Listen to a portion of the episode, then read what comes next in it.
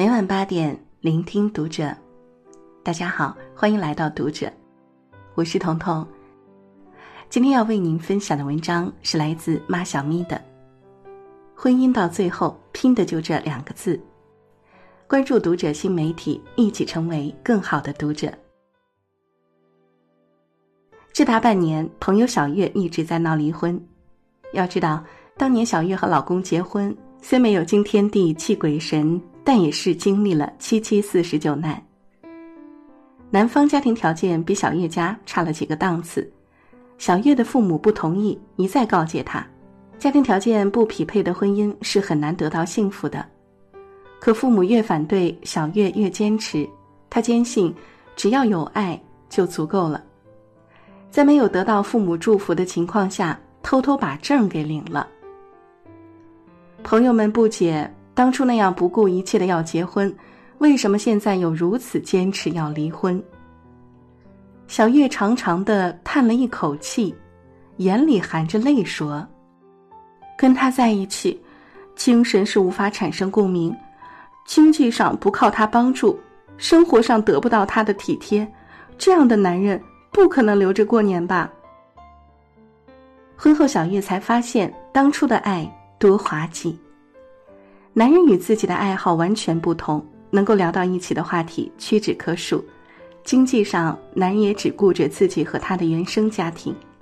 更让小月难以释怀的是，男人大概是被父母宠坏了，从来不知道去体贴她，生病了不懂照顾，出门连拎东西都是小月强行让他干的。长辈们总是告诉我们，婚姻之道讲究包容、忍耐和奉献，然而却很少有人教会我们靠什么样的毅力。才能支撑起对一个人几十年的包容、忍耐和奉献呢？仅靠爱就足够了吗？当然不是。婚姻到最后拼的就两个字：合作。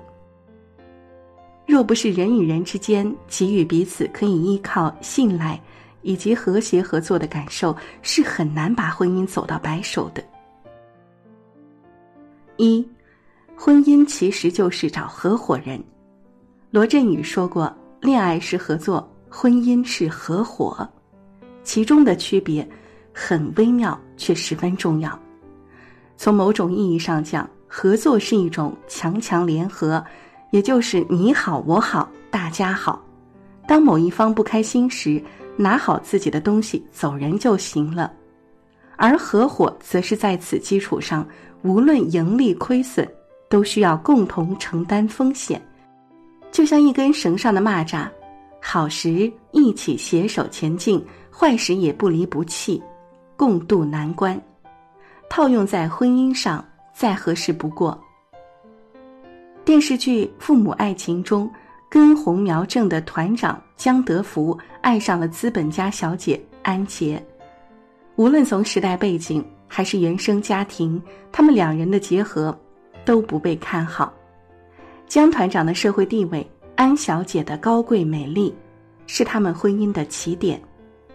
在婚后的几十年中，表面上看，江德福享受着娶了一个漂亮老婆带来的优越感，安杰则在江团长身份的庇护下，过着衣食无忧的一生。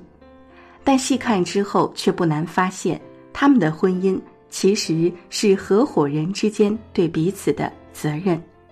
表面粗枝大叶的江德福会体恤安杰身份给他带去的困扰，看到他的家人身处困境，敢于冒着影响前途的危险从中斡旋和帮忙。看上去高傲任性的安杰，深知江德福爱面子如命，她便舍下自己的小姐脾气，人前给足丈夫面子。江德福的设身处地，安杰的进退得体。是他们在婚姻合同中投入的隐性资源。很多人说，真正爱一个人是不需要理由的。实际上啊，爱上一个人，肯定是被对方身上某种东西吸引，或是权力、金钱，或是美貌、聪颖，亦或是单纯可人等等。总之，无论哪一种，大多都是自己所向往和缺少的。而与这个人的结合，正是借他之长补己之短，两人合伙分摊人间的喜怒哀乐。好的婚姻合伙人不是没有目的，而是没有占有和改造，更没有控制，是在共同的婚姻关系中守住自己的轨道，为这段婚姻提供更多、更好、更有价值的升值空间。第二，经营婚姻就像管理公司。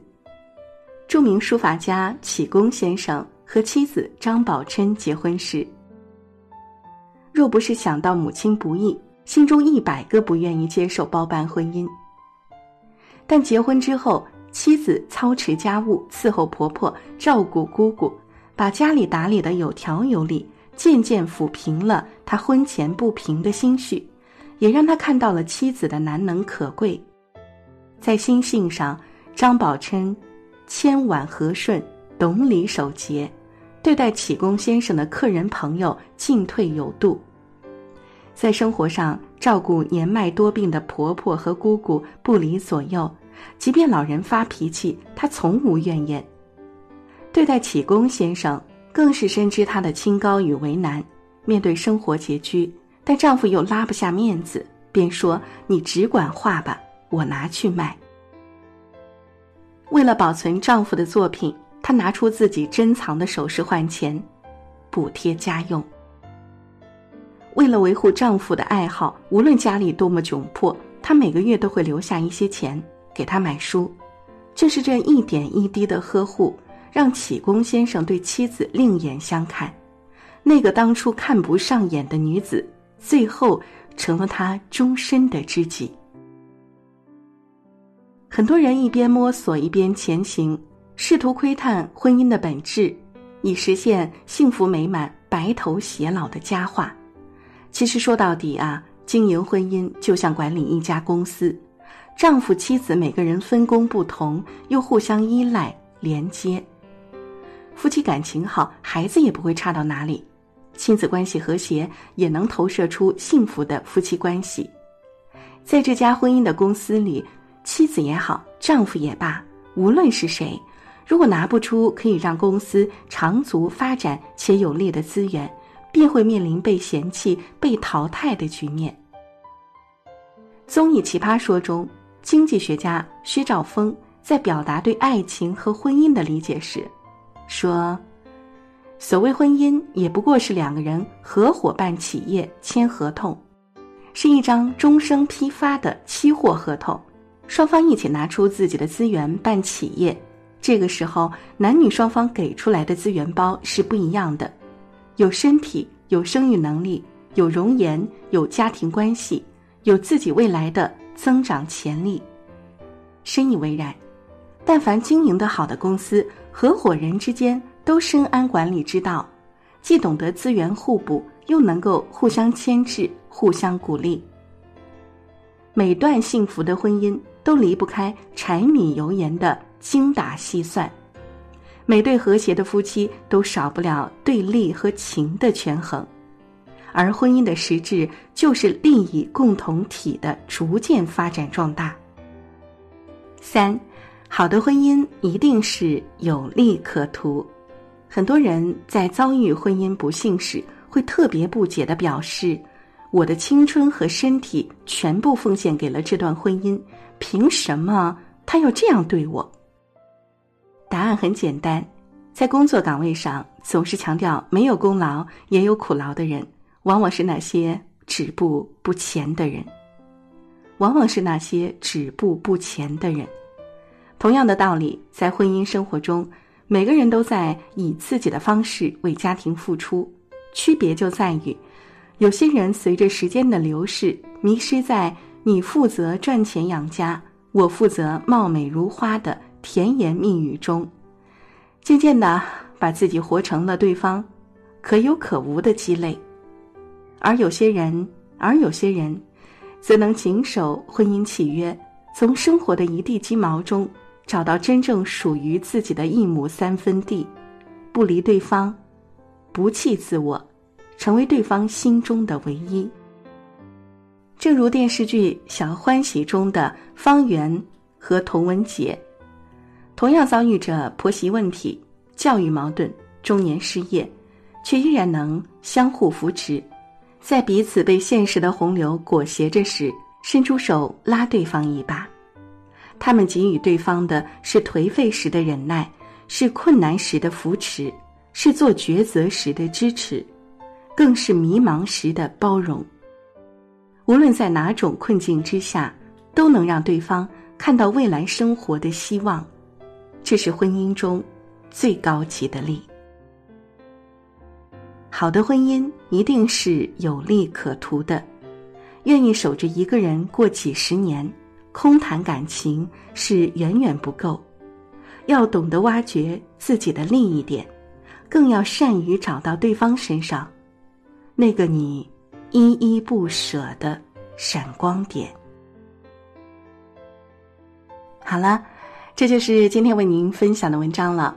我们总是说要善于发现人们的闪光点，尤其是在最亲近的人身上，不是吗？如果你喜欢我们的分享，欢迎给我们留言。我是彤彤，我在山东向您说晚安。